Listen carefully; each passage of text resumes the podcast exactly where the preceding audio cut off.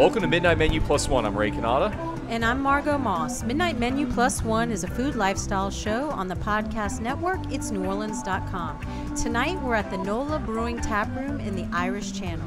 The tap room is NOLA Brewing's on site watering hole, and they just moved into the new digs next door. It's bigger and better than ever. If you haven't checked it out lately, they serve NOLA's regular lineup of craft beer as well as eight specialty brews you can't get anywhere else. The tap room is open seven days a week, weekdays from 2 to 11 p.m., and weekends from 11 in the morning till 11:30 p.m. Well, so glad you could join us tonight. Each week on Midnight Menu Plus One, Margo and I invite a member of New Orleans restaurant and food community to have a beer with us, and we invite them to bring along their own guest, a plus one. We never know who the plus one's going to be. Sometimes it's a friend, a neighbor, a family member, a fellow restaurant colleague. Our uh, special guest on Midnight Menu Plus One tonight is Colleen Rush.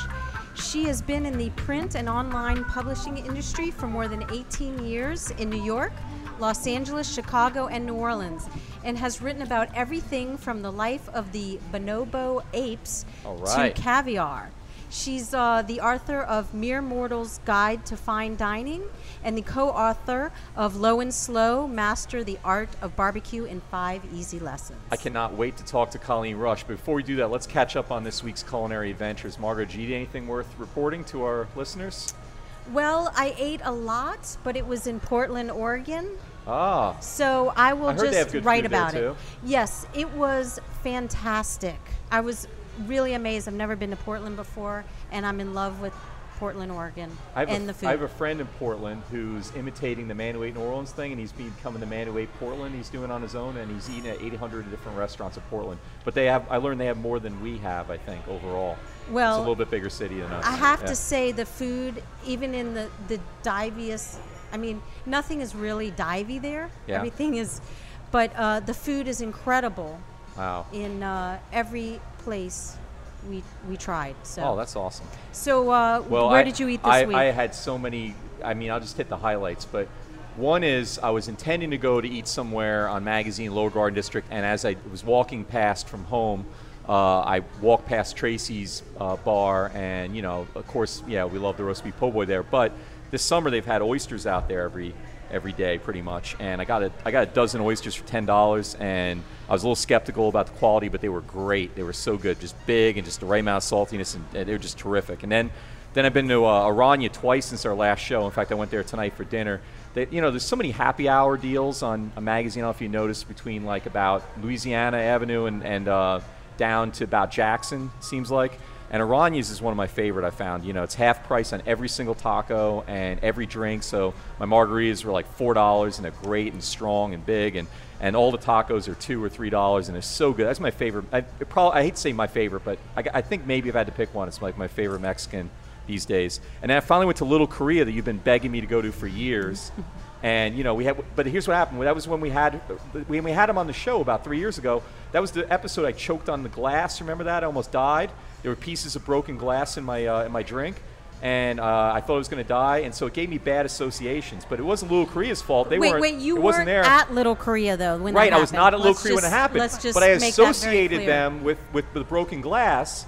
Just like one time I had dental work, uh, and I came. The first meal I had afterwards was at, was at Taqueria Corona, and I didn't go there for like six months because I associated them with my toothache, even though it wasn't their fault. Well, anyway, Little Korea, you're so right. That place is so different than what it looks. I got to say, it's a little strange how the, it's kind of disjointed, but man, my spicy oxtail stew was like the greatest dish I ever had in my life. It was it was fantastic. A little pricey for like what the appearance is. It looks so you know it's Taco Bell. They just spray painted or whatever, but but it's it's so good. Boucherie went to. You know, I wrote the thing about Nino's for the paper or whatever, and so I, I you know I feel bad. It's not Boucherie's fault that Nino's is gone, but you know whatever. And so I, I go to Boucherie finally again, and it was so great. I love it as much as I always have. And then uh, AJ uh, Asian is another one with the happy hour. Avo I went to. That's like we're already at more meals than in a week. I know. Do you I, eat I ate out, out every, every single meal this in the last two weeks. I think I'm literally. I'm not kidding you. I don't think I ate at home one meal. But What's um, Avo's? I'm Avo's sorry. the new one that went in the place of Martinique, and I was a little skeptical about how what that would be like. I mean, I thought it'd be okay. I went there; it was phenomenal. It was great. I loved everything about it. The service was magnificent. It was like perfect. The atmosphere, what, what they did to the patio was was great. The food was great. You know, price point's a little high because it's a it's a but it's appropriate. You know, because that's what it is. And then Bellocq, uh, I went to Bellocq, and uh, I hadn't had, I had drinks there before, but I've never had food there before. And somebody at work there told me not to get the food, but I went ahead and got the food anyway, and it was fantastic. It was great. I mean, it wasn't. It was just comfort food. It was pub food, but it was great. I had uh, fried cauliflower, great drinks, great atmosphere. It's terrific. I won't tell you about the other 30 places I went. Yeah, yeah. week, Let's save them. We Yeah. we'll, we we'll have uh, more shows. We have more and we'll- we have I'll- to get to them. next week I'll catch up. All right, All right. excellent. Anyway, we don't want to delay anymore because we probably have a lot to talk about with our guest. She, she sounds wonderful, and we know she's wonderful. Um, So welcome. welcome. Colleen Rush, Hello, how you doing? most recently of Low and Slow 2, yes. the best-selling book in the barbecue category on It's- Amazon It's doing all right. for as long as I've been checking the last couple weeks. It's doing all right. Yeah. Number one every time. Absolutely. Yep. So before we get into um, some of your uh, recent stuff, I want to know a little bit about you. Where were you born and raised? I was born and raised in Alexandria, Louisiana, in Rapides Parish. So it's about three and a half hours away from here. Okay. Yeah. And um, when did you uh, get passionate about food, or was that how you grew up? Well, I'm from Louisiana, so it goes without saying that I grew up eating and, and being around great cooks, and every occasion is centered around food in this in, in our culture. So. Um, everyone in my family, all great cooks. Uh, my mom was born and raised in Avoyelles Parish in Mansura, where the cochon de lait is a, is a big tradition there, and I we grew up doing cochon de laits for every holiday occasion that we could. Um, so yeah, it's in, it's in my blood. It's in my DNA.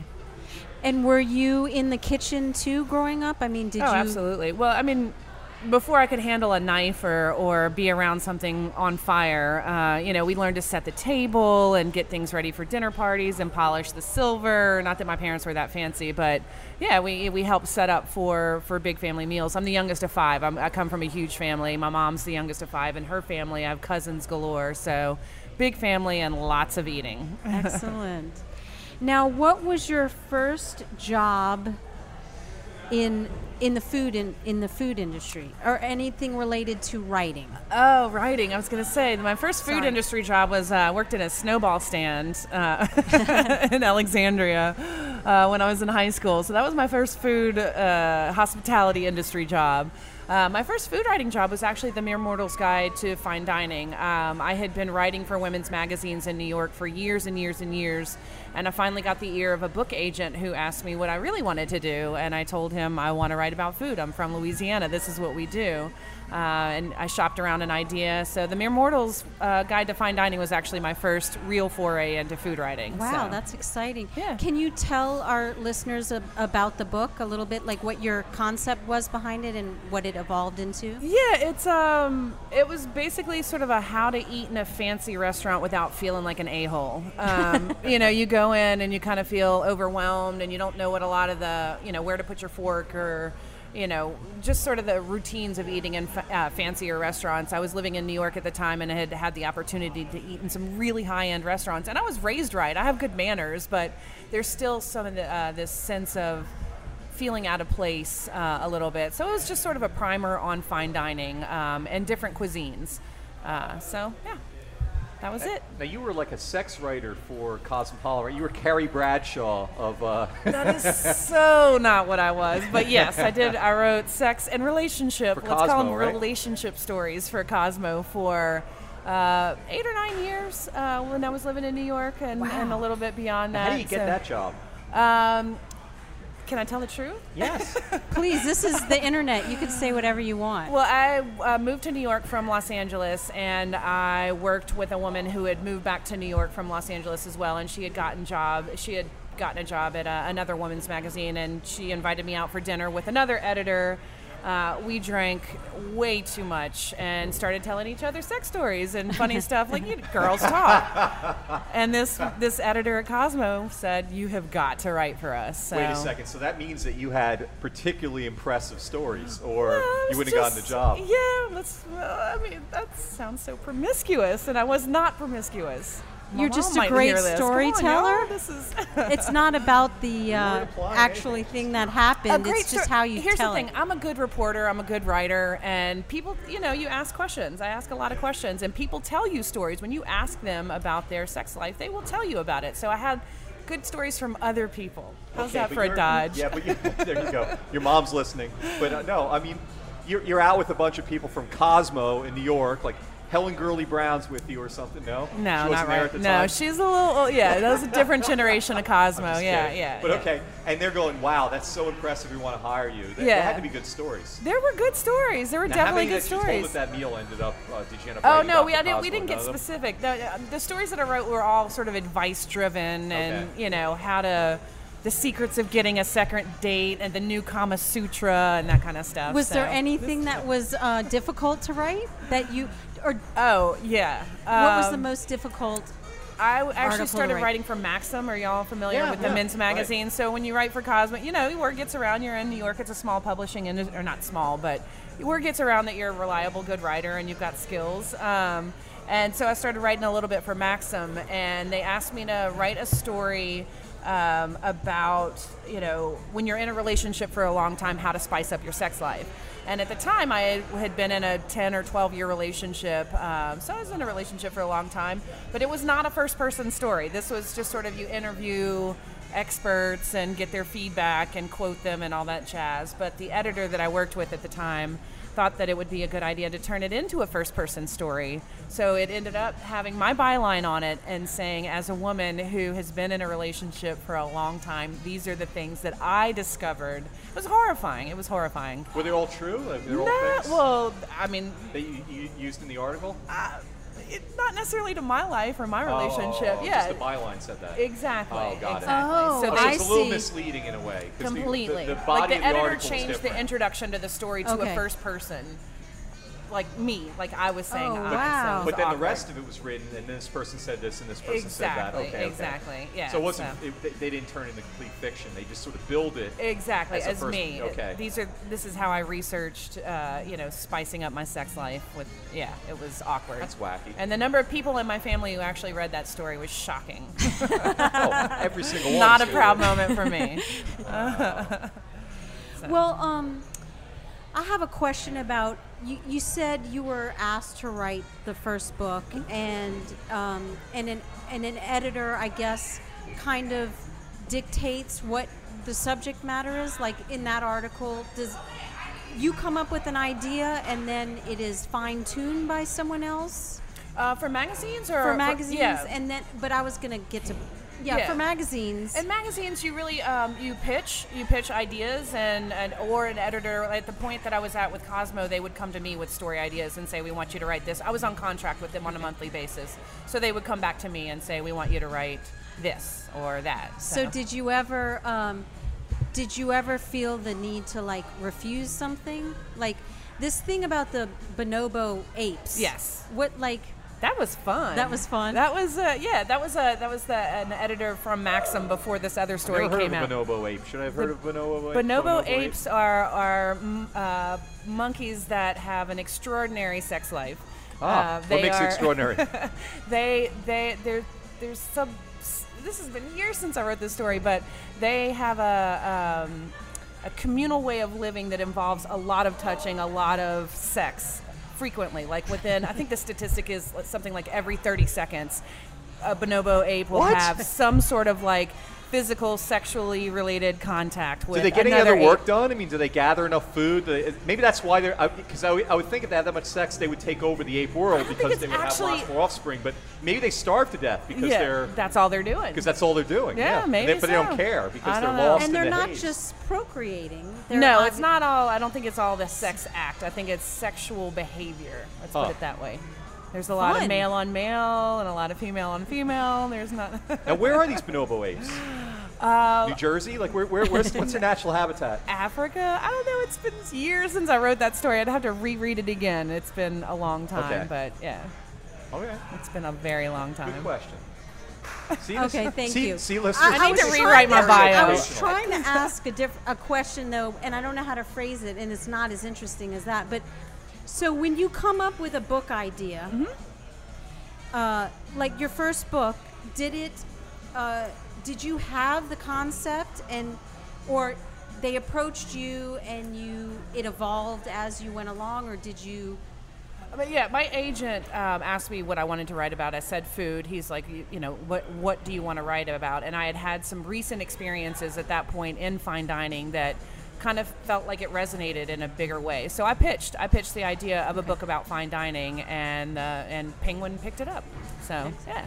And your the current book that you co-authored. Mm-hmm. Tell us a little bit about uh, who you co-authored it with and, and that experience. Uh, so before I moved uh, back to Louisiana to New Orleans, I was living in Chicago, and I was doing a little bit of food writing there um, and magazine writing, and I got involved with just kind of a food nerd community in Chicago, kind of like Chowhound, but a little bit more local to Chicago, and started hanging out with one of the organizers or one of the co-founders of this food nerd group. Um, and he had a barbecue program that was very specific to the Weber Smoky Mountain, which is a very specific type of smoker. Um, and he knew that I was a food writer and had an agent, and um, so he said he wanted to turn it into a book. So I helped him expand it to cover other types of cookers. So it was really when I met him. You know, I know about barbecue, but I really kind of ran through a, a systematic approach to barbecue uh, through him. Well, I have to say the book is, gr- I think it's great because it's very um, clear. It's very helpful. My, I, I was looking at it with my brother, and he loves to barbecue, and and he found information in it that was great for him, and he's been doing it a long time. But it was easy enough for me, who I've never, I'm not a barbecuer. I don't know how to grill, and you, it's set up so that you can in, cook three different kinds of ways, and it's so easy to understand. It's Mm-hmm. It is, and I think I think that's why we the publisher came back to us for book two and said, "Do you want to do another one? The first one has done really well." And it's because I think a lot of books about barbecue are a little bit vague. You know, we are dealing with charcoal and fire, and it's very unpredictable. So it's a really systematic approach to barbecue, which makes it sound like kind of boring, but you really have to know how to control airflow in a cooker, whatever cooker you're using, to be able to control a temperature. And so many cookbooks, so many barbecue cookbooks tell you, you know, start a fire and get your cooker to run between 225 and 250, that low and slow zone. But how do you do it? So this book is really geared toward teaching you how to use your cooker and how to control uh, the temperature in it, almost like an oven. You're basically using something very un- unpredictable like charcoal and fire and using it like your your oven. So. Well, it made me feel almost like I was learning from somebody in my family, like someone would teach you. Mm-hmm. Um, but it wasn't it wasn't dumbed down or anything. I don't mean like that. Just it had a real uh, good feeling for Very me. accessible. Accessible, yeah, and Humble you know, tone to it. Yeah, but it but personal and Yeah. um, Yeah. things that you can only learn. I think from doing something a long time. Right. That is handed down like got little guides. Right, So I thought and that's was really neat. that is the premise of the book. Is the more you do it, the more the better you get at it. The more you uh, build your instincts for that type of cooking because it's not something you know. I think so many uh, like backyard barbecue guys get into it, and it's all fire and caveman, and and you end up burning everything that you cook or drying it out. And there, it's there's a there's an approach to it that is nuanced and uh, and again, I keep using the word systematic, which sounds so boring, but it's it takes time. It takes time to build that. The guys that are doing great barbecue here in New Orleans, it, they didn't learn it overnight. They've been doing it for years. Mm-hmm. Well, do you do y'all get to test your food? I mean, did you on on the book? Do you uh, Recipe taste test everything? Everything, yeah. We uh, last summer I spent a lot of time in Chicago, where Gary Wiviott, my co-author, lives. Um, I spent weeks and weeks at a time up there, and he came down here for a couple of weeks in July, mind you, Oh. and we cooked.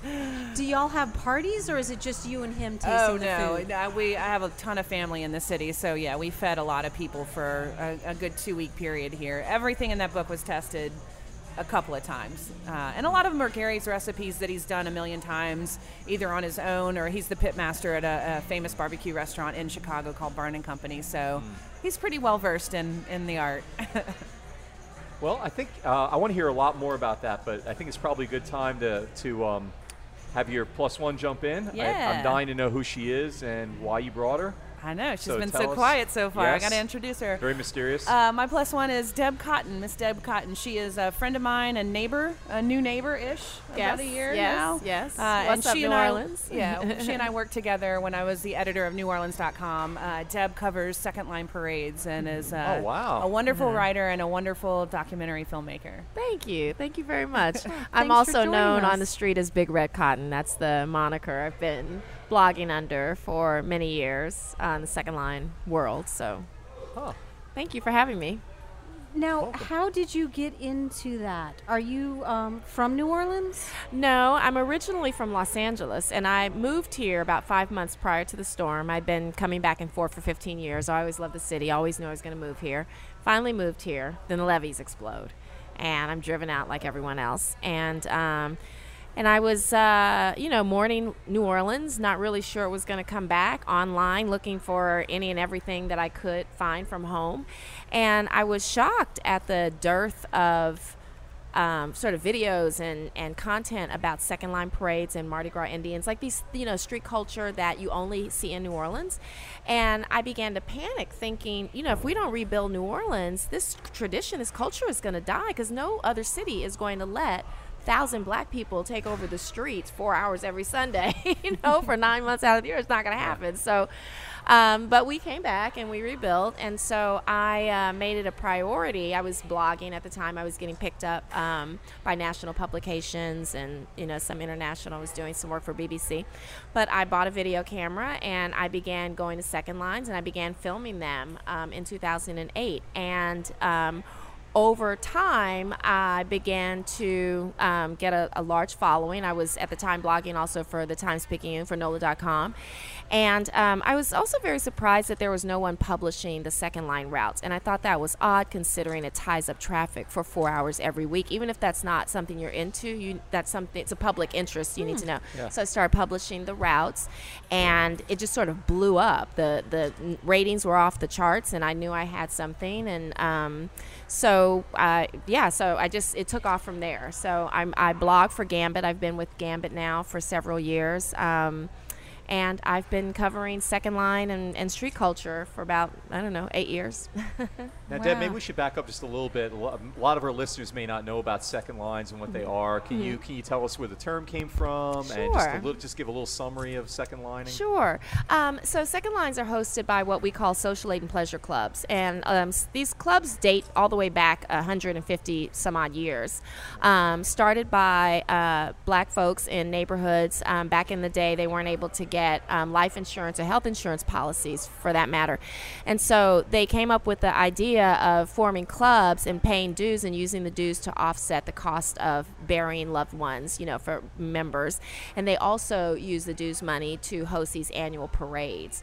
And so, you know, there there are about 60 clubs that are functioning at any given time every year, and um, they get permits from the city, and um, and they're neighborhood-based organizations. Some are all men, some are all women, some are a mix of men, women, and kids, and um, and it's just a great fun event. It usually goes from like 12 to 4, from 1 to 5, and the clubs hire these bands and they they get these elaborate suits and baskets and umbrellas made and the colors every year change and it's kept a secret. So when they debut, you know, the minute they come out of the door and the band is playing, everyone like goes crazy and wild and then you take off into the streets and, and you're just dancing apart. It's like a moving block party for like 4 hours every Sunday.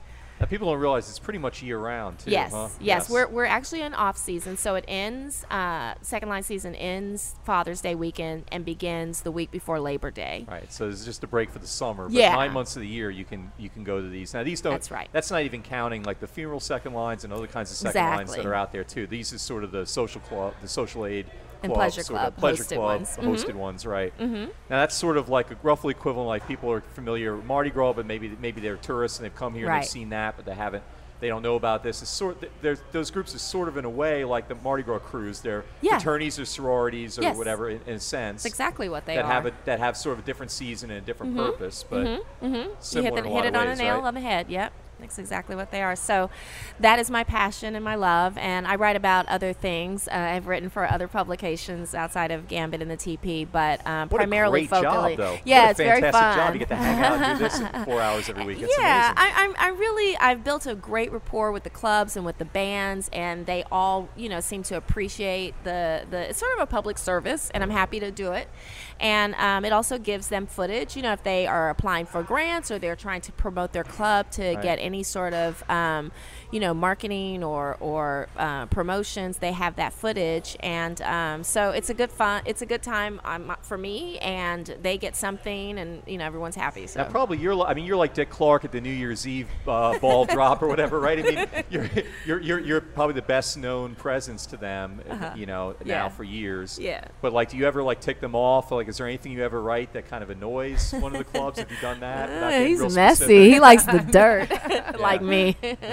Um, yeah, I, I, I wrote something once that got some ruffled some feathers. Like, Um, keep it general so we don't piss any, so you don't piss them off again. Okay. But like, Well, what- what okay, would so I kind of haven't- thing that would annoy somebody. Okay, what you so do? I've Maybe actually inadvertently or whatever. I'm sure that's not your purpose. I've uh, I've enjoyed knock, knock wood. I've enjoyed um, great relations with all the clubs. I haven't had any problems, but I have had a little dust ups with um, uh, one of the bands.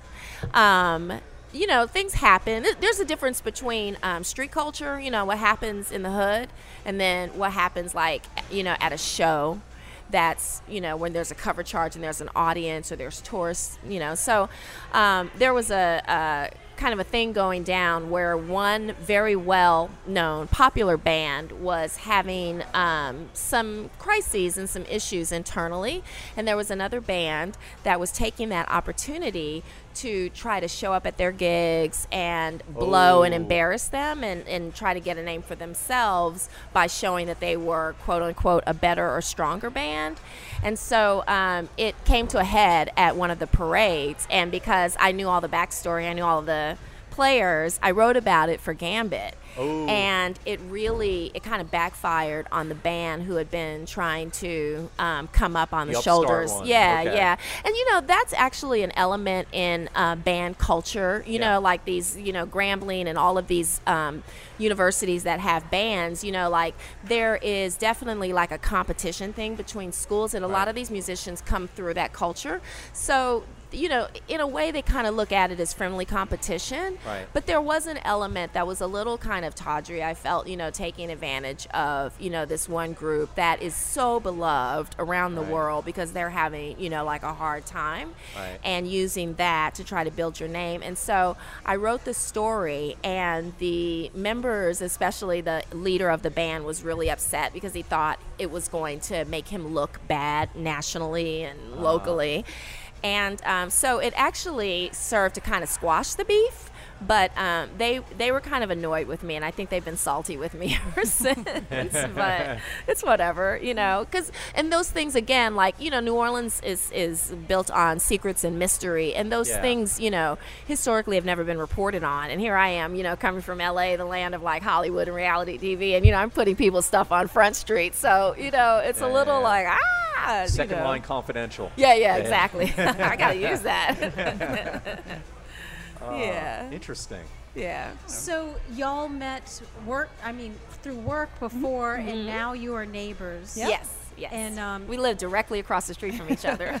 You don't have to say on air where you live, but is is there a um, social aid club in that area? I mean, is it a, like a no, neighborhood that not no, um, not far from us. There is a club, but no, we not in our neighborhood. There, there's not a club that comes out of our neighborhood. But we got some great restaurants in our neighborhood. What are Yeah. some of That's those? not hard in New Orleans. Uh, Cafe Degas is one Oh, of our great. uh, great restaurants, that and I just had yeah. brunch there for the first time Sunday, and it blew my wig back. Like it was super delicious. yeah. So, if you're looking for a good brunch, Cafe Degas is, is one on And Thousand Sundays. Figs. Thousand Yes. Figs is right across the Yeah, street, yeah, and they're Yes. magically delicious. Yes, I love yes. that place. I eat there too often. yeah, I And, do too. What's the? They have the wonderful garlic soup. They've been there forever. Um, Oh, Ba- Bayona with garlic no, no, soup? no, no. On uh, Esplanade, right? Lola's. Lola's. Oh, yes. yeah, yeah, yeah, yeah, yeah. Lola's is delicious. I got a painting also. in my house that I bought at Lowe's. They sell paintings too, sometimes. They did.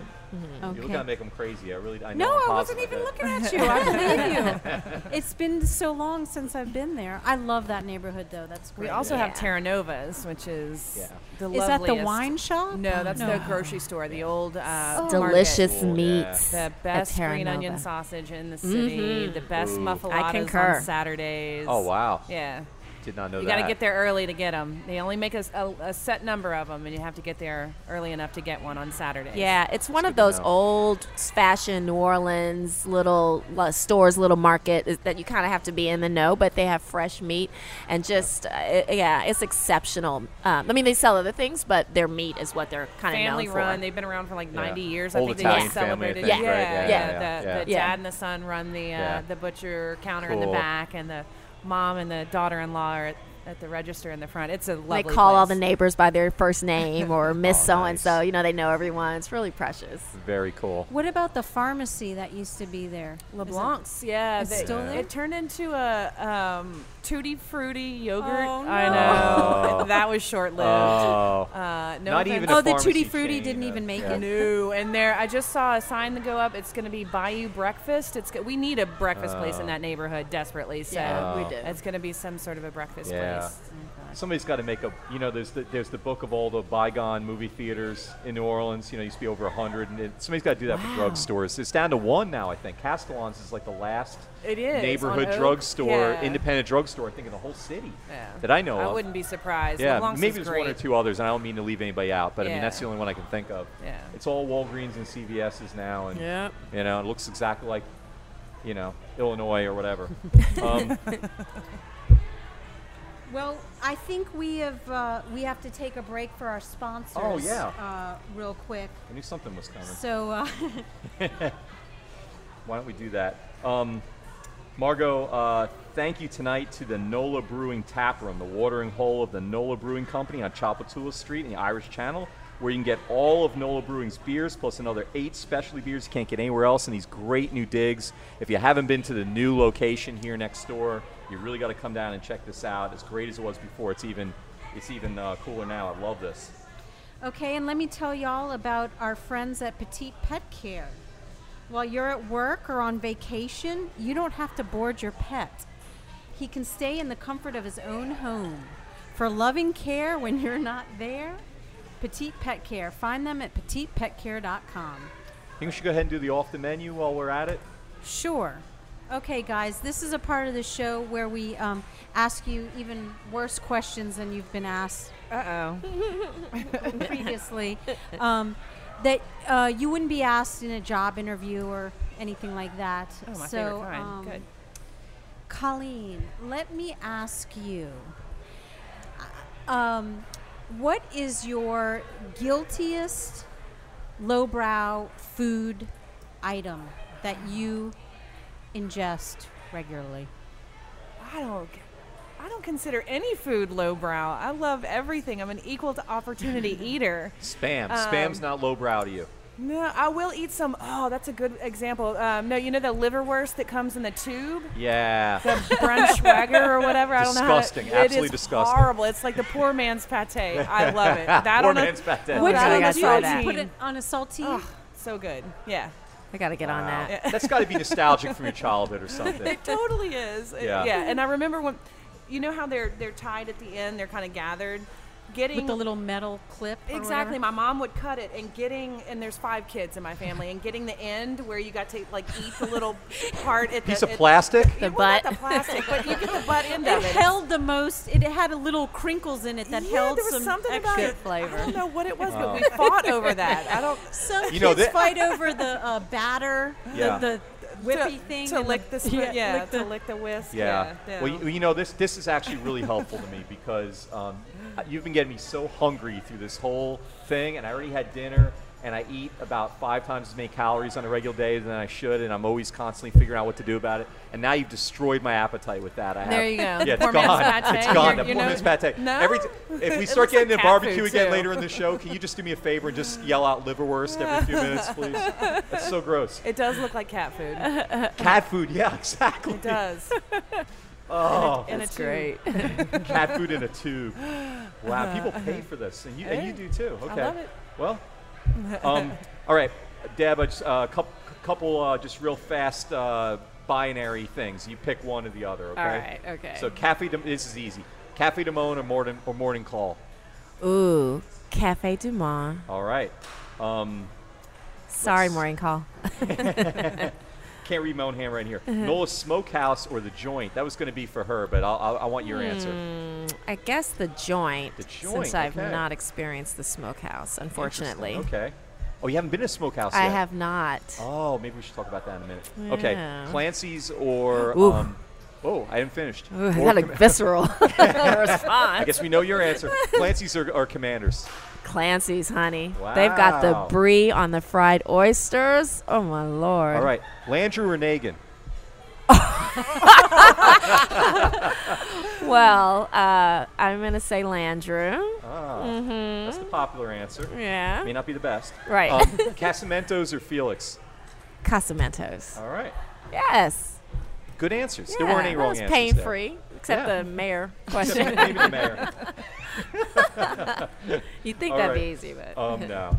So um, let's ask some. Oh, we got onto the barbecue subject. Yes. Um, you're if you weren't a barbecue expert, you definitely became one while writing the book. That's for sure. Definitely. So a couple things about that I'm curious about. One thing is I noticed when I got to New Orleans, people consider. I mean, I'm, I've only been here 10 years. It'll be 10 years next month. Mm-hmm. But um, Only 10 years? only 10 years. So that means I'm just barely scraping the surface. I'm trying as hard as I can, going as fast as I can. I feel like I'm, I'm, I'm complete beginner. But um, I'm, I'm doing this show mostly to try to catch up faster, mostly. But one thing I noticed right away was in my ignorance, I thought, oh, Southern City, you know, and then I noticed there was like no sweet tea here. Uh, none of the white people voted Republican. Uh, there was no Southern accent. And then one of the things I noticed that didn't make it Southern either was like hardly any barbecue. Hardly Right. any barbecue. Right. When I got here, the joint was the only barbecue place that when I asked, where can I get barbecue? I mean, back in Jersey, I had lots of barbecue places. I couldn't find any place really. but were they Now- good barbecue places? Well, that, this is another problem. I, have, I know I have a very unrefined palate in barbecue, but like I like most of it. Right. But people are so specific about their barbecue; it's insane. Like you, Absolutely. you insult people. Nice people get crazy over like no, just because it's Memphis and they love Kansas City or you know whatever, you know, and they, they can't like anything else but their style. And there's like you know, so um, I guess what I'm getting at is now it's not like that. There seems to be a lot of barbecue places, and from most people's view, not just mine, you know, who likes everything, but like a lot of discerning palates are, are, are claiming the, the explosion of barbecue in New Orleans. Seems like it's really growing a lot. And what are some of your favorites? Like like Nola Smokehouse, for example, is one That's that a lot I of mean people that's love. my top pick. That's, That's my your number pick. one. That's my I number love one, too, I Rob. think, I, lo-. I love Well, what there's he a lot of does. He too, does it. He's serious about it. He's a little crazy about it even. Oh, yeah. Um, but I love what he does. I think the joint is excellent. That would be right. my second pick Right. too. Those would be my top two. And I love uh, McClure's. I mean, Right. here here at the here at the tap room. I'm yeah, so excited. I don't know if our listeners know this. This is a new development. Uh, Neil McClure is now serving his barbecue. It's actually all being made here at the tap room, and even even for the other lo- the original location, and they're serving it all here. I believe the whole menu, right? Pretty much, isn't it, or no? I'm not sure. I don't We'll know. have I haven't been yet. I haven't been. I was hoping and- I he's know they have here brisket. tonight. That's yeah. all. That's what I go for first. and then- yeah, he- he's a lovely guy. So, but Any other uh, ones you like?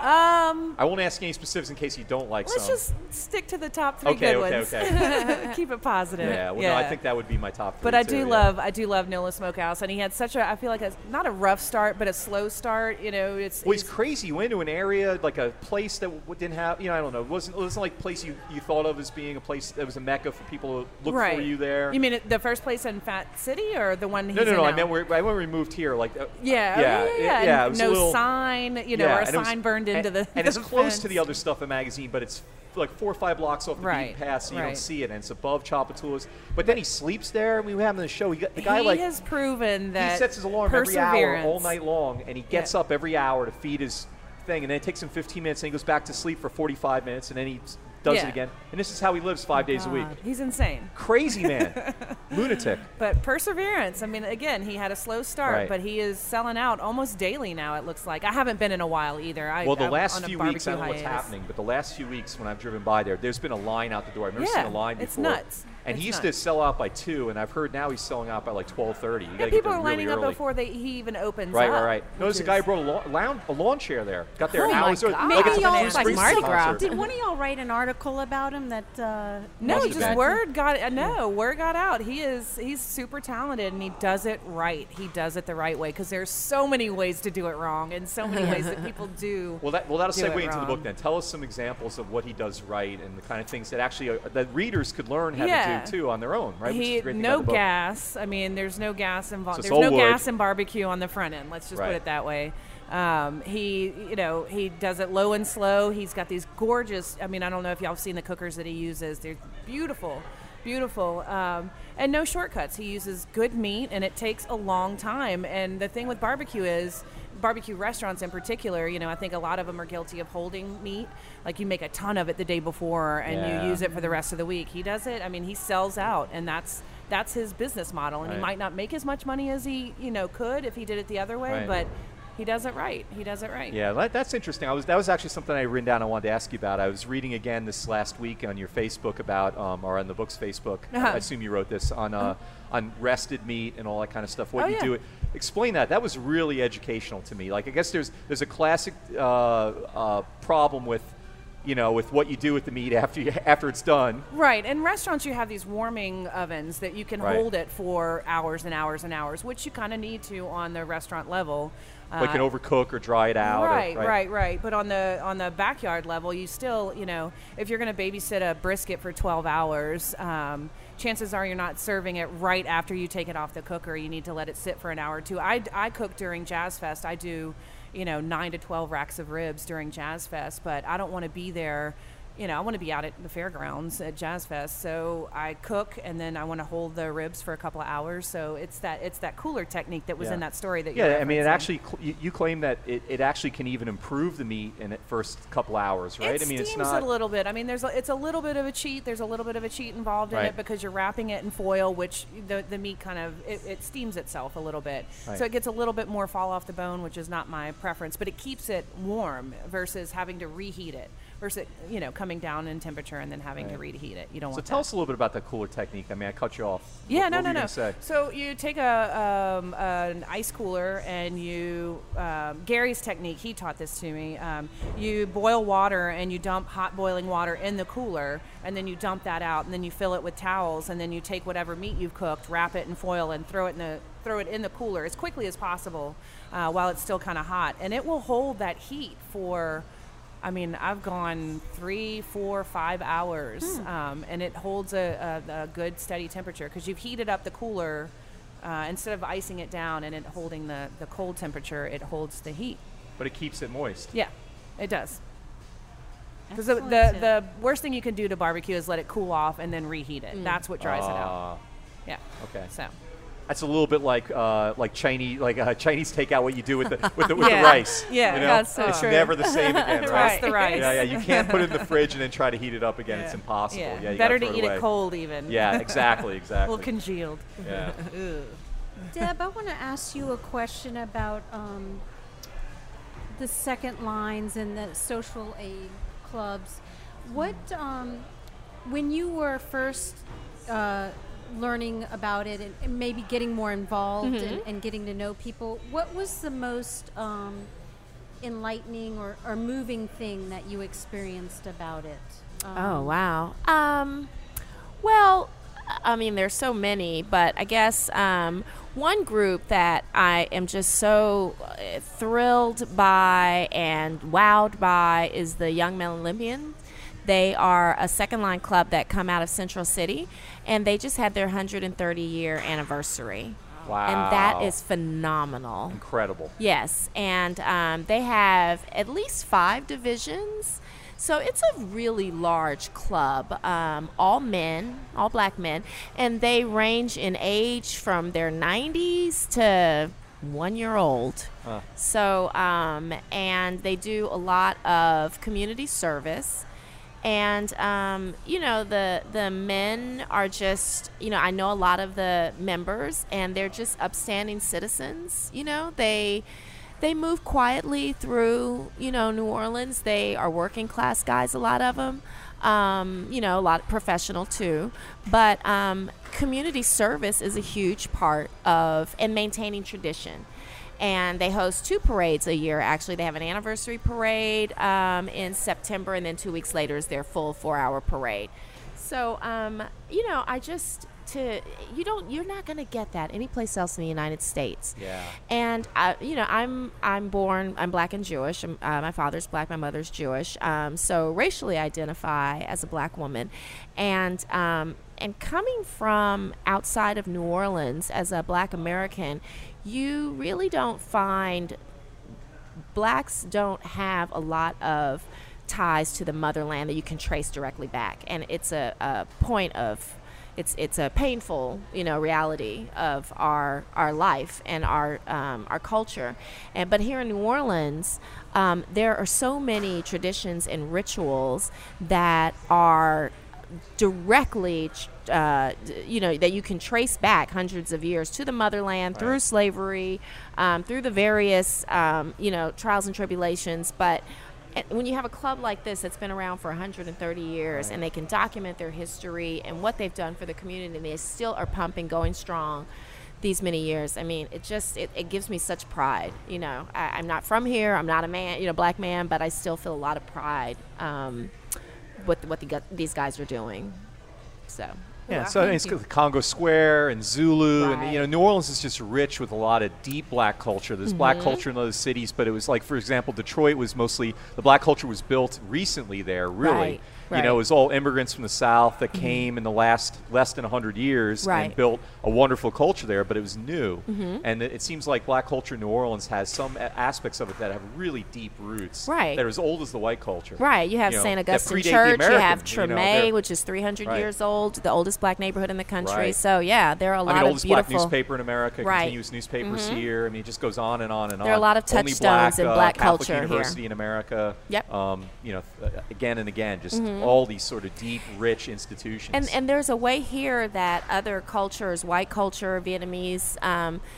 that, that appreciate and participate in black culture and revere it just as you know like so there is a respect and an acknowledgement here Right. and a sharing Yeah. that you don't see in other cities Yes. and so it's really heartwarming it's one of the things Right. that i love of the many things that i love about li- living here Mardi Gras Indians would be another Yes, one. The baby dolls. I mean, we, could, we, could, we could we could spend a four-hour show just listing out, not even explaining all these things. Yeah. But like you're like you're alluding to, these are also they have their own they have their own aspects where it's their own thing behind closed doors, but then they have a public face to it too, Mm-hmm. Right. where they're sharing it with the world. Right. And so you know And the analogy of- of sororities and fraternities breaks down at that point Mm-hmm. Because almost all of fraternity and sorority life, at least as I experienced it, is sort of like for yourself, other than maybe your parties, you know. Mm-hmm. And and and uh, for this, it's it's mostly out in the streets and Yeah. you know and open t- to the public to be a part of it Right. and sort of join and in. celebrating Yeah. with people and, Right. and not it's not exclusive or right right right And I mean, that's sort of parading culture in general, in that you, you know whether it's Mardi Gras cruise or what we're talking about here at Second Lines, there the members are spending a lot of money, and a lot of times they don't have a lot of Mm-hmm. Thousands of resources, and they're dollars. spending. I mean, Mardi Gras Yes. Indians are spending thousands, spending thousands of hours and thousands of dollars to Right. Mm-hmm. make costumes, and they're people mostly a pretty humble means.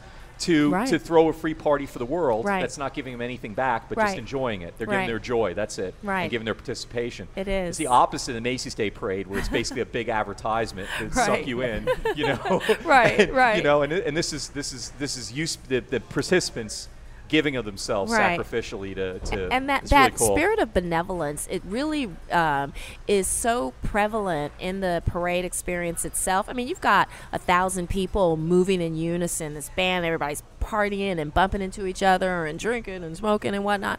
And people never squabble with each other over stepping each i can't tell you how often Right. my feet are stepped on during these parades but you don't get people beefing about that. You know you bump into somebody you touch them you know familially or affectionately and they touch you back and you just move on. Like you when know I go there- back to New York, if I'm like, if I'm like, look like I'm about to cut somebody in line for a bagel in the morning, I, I think I might get, Get you know, destroyed. Yeah, right. right. And, and New Orleans is what you're talking about. Yeah. It's very different. yeah, yeah yeah, yeah, it's lovely Amen.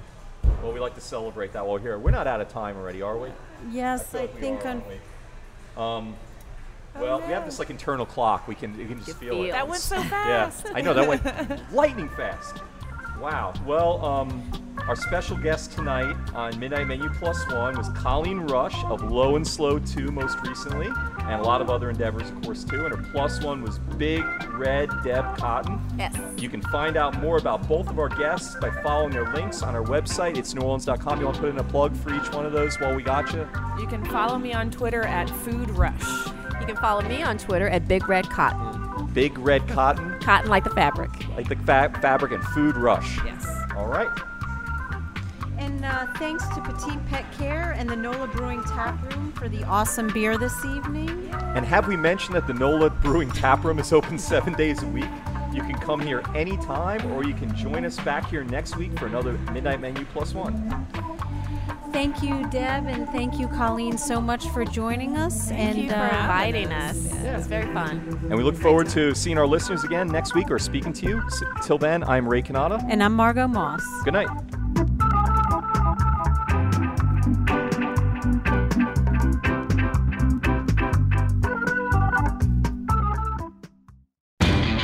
You know Labor Day signals the unofficial end of summer, but not the end of your outdoor projects. Lowe's helps you do it right and helps you save with Labor Day deals throughout the store.